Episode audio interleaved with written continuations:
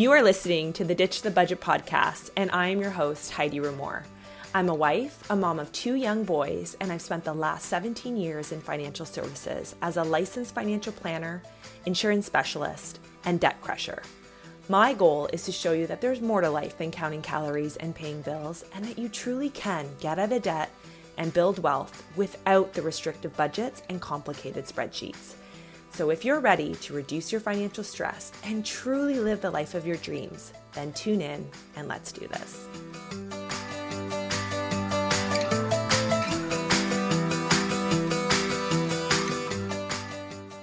Welcome, welcome to the very first episode of the Ditch the Budget podcast. I am so excited to finally be launching this podcast. I feel like I've been talking about this for a few years now, to be honest, and I don't know, just the timing didn't seem right. But after working with a number of women in my private practice, I've just really felt called to bring this message to you. So I'm so thankful that you're tuning in. Um, my goal for this podcast is really to give you tangible ideas of how you can really get out of debt and build wealth without you know the complicated spreadsheets or restrictive budgets that I see so often in this industry. You know, I feel like when we talk about debt, when we talk about um, cash flow, and just other financial planning, it can tend to be very overwhelming and very restrictive. You know, I know that there's a lot of professionals out there that you may have even followed some of their advice, right? You, we have the Dave Ramsey's of the world, and I think they do a lot of really great work, but my philosophy is is very different. We share some of the same principles in the sense that, you know, I do believe that you need to have an emergency fund and, you know, tackle your debt and all of those things, but my approach to it is very different. I don't believe that you need to be super restrictive with your debt repayment. I don't believe that every single dollar needs to go into savings and investing.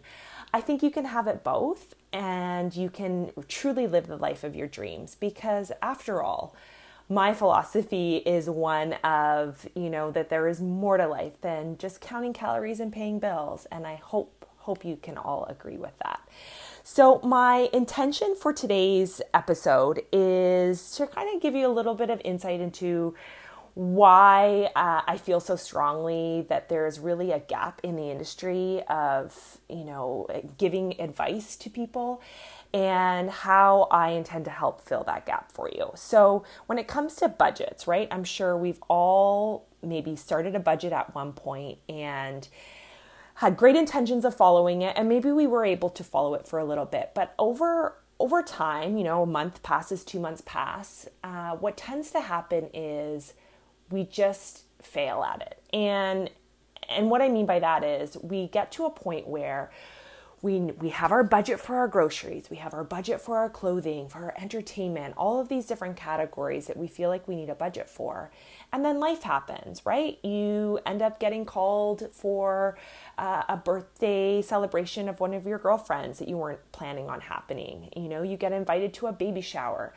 You have a girl guide come up to your house and ask for a donation to their bake sale or their cookies, right? And what ends up happening is if you are somebody that your natural tendency, your natural behavior is to say yes to those events, well, you can put yourself in a situation where you go over budget if you know and even looking at uh, a different situation like a grocery shopping right we all have experienced grocery shopping where we have our certain amount uh, that we want to spend on groceries but then we get to the grocery store and we find that there is a great deal on meat right? And then we end up what do we end up doing?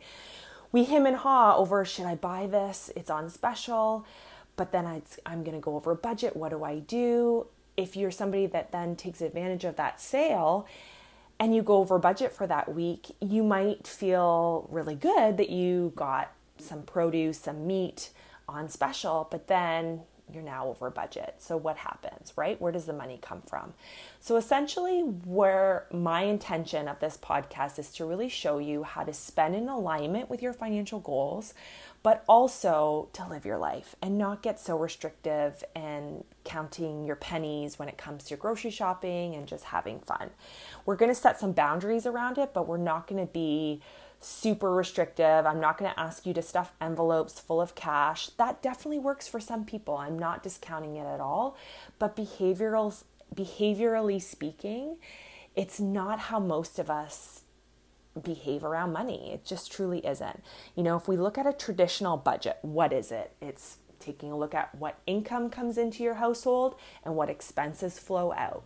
And typically, at the end of that exercise, income minus expenses, whatever is left, that is the amount that you get to spend on yourself, right? That's the amount that goes into savings, that's the amount that goes into investing, um, or just gets spent. And what I find is that when we don't give every single dollar intention and give it a job to do, then it tends to be spent out of alignment with our financial goals. And I'll be getting into a little bit more of what I mean by our financial goals in future episodes. But for today, I just really truly want to understand I want you to understand where I'm coming from when I talk about ditching the budget. I'm not I'm not saying be irresponsible with your money, don't even look at the numbers, just spend, you know, out of control. That's not what I'm saying. But what I am saying is that a traditional budget looking at income minus expenses. Uh, typically, it's retrospective, which means we look at it at the end after we've already spent the money. Um, and it just, it, for the most part, is not how we as human beings tend to behave around money. Money is very emotional, and having an income minus expenses, but quote unquote budget is very rational, right? And so the two are the, two compete all of the time. Your emotional response to money is competing with this rational budget that you've created from maybe numbers that might not make sense for how you actually are spending your money. And I'll give you an example of what I mean by that.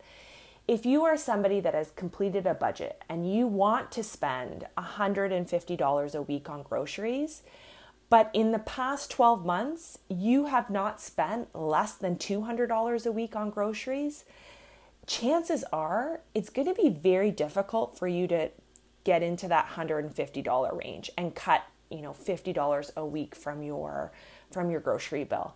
And that's just human behavior. Absolutely. We can definitely look at some money leaks and we'll talk more about money leaks in future episodes. But we can definitely look at your grocery bill as a, a major source of money leak.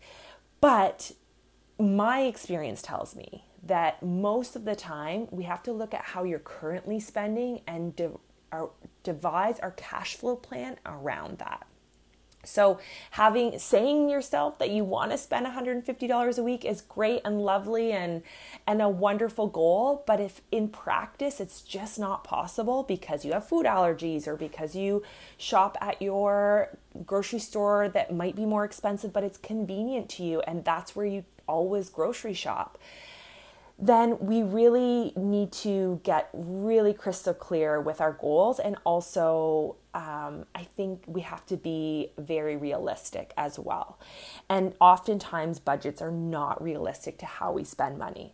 So it's really looking at, first of all, why your budget as it stands today might not be serving you and might not be working for you and is there a better way? And of course there is and that's what i'm so excited and so passionate to just share with you that there is a better way. You do not need to feel like a failure first of all that you're not sticking to your budget. There is science behind why you're not sticking to your budget and again that it just go really drills down to the fact that budgets are most, mostly rational and they're they're rooted in logic whereas your behavior around money is the complete opposite of that. It's emotional.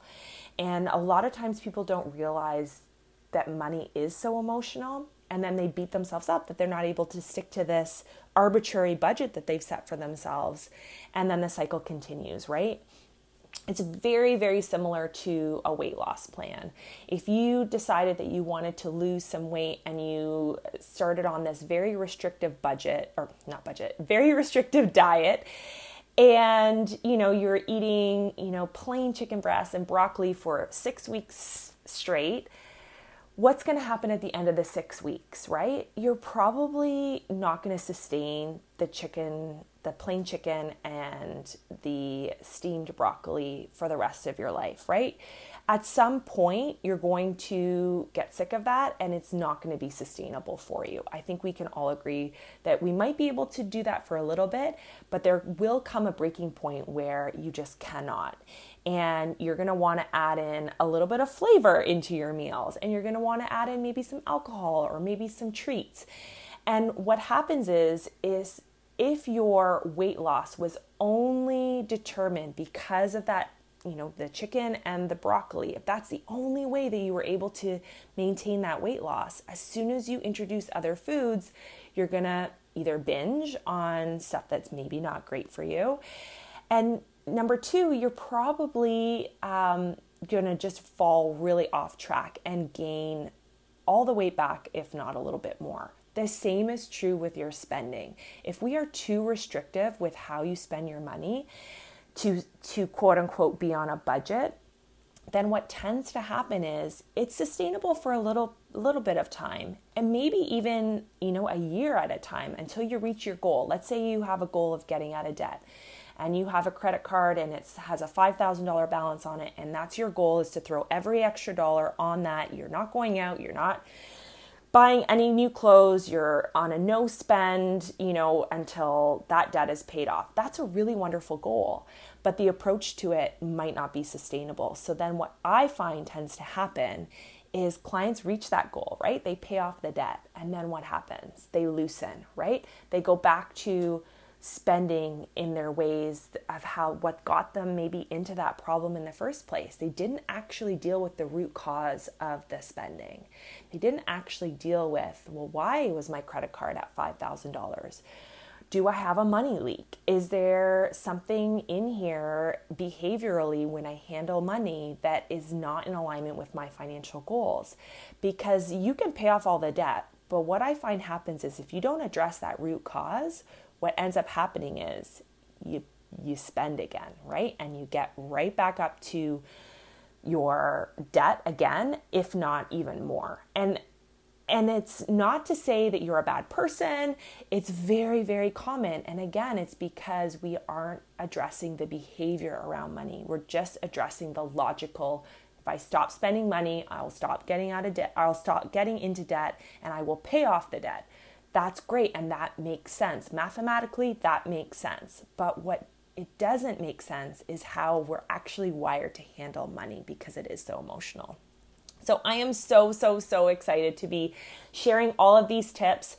I'm going to be sharing with you how to develop a cash flow plan instead of using a budget, which just puts some ba- nice boundaries around your spending, but it isn't telling you how much you spend on groceries and how much to spend eating out and it's just a very different approach to uh, to your spending which behaviorally aligns so much nicer than a traditional budget. So i'm so excited to share with you that uh, in future episodes. So my next episode is going to be all about the, the five elements of every cash flow plan that will show you exactly how you are able to stick with it. So look forward to sharing this podcast with you and tune in next time for that episode. Bye, everyone.